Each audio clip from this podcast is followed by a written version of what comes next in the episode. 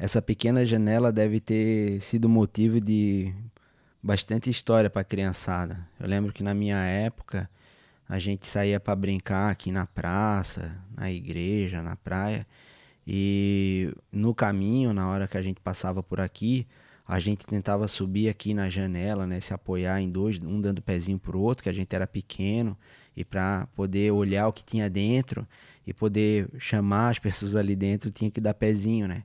E a gente se atrepava ali e tinha pedia pro seu Luca um sorvetinho, né? Aí a gente chamava, ô seu Luca, ô seu Luca, dá um sorvetinho, seu Luca. Aí ele, às vezes ele trazia um sorvetinho pra criançada, para alegrar a criançada.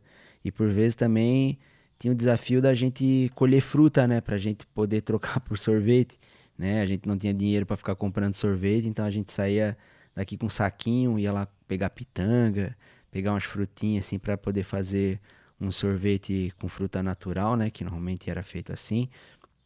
E a gente aquele pé de pitanga no lado da igreja ali era um dos mais frequentados assim, que tá até hoje ainda lá, né?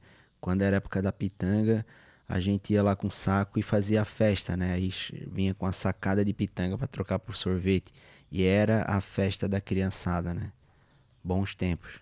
Aqui é Fabrício Mano Red, nativo de Garopaba, artista plástico.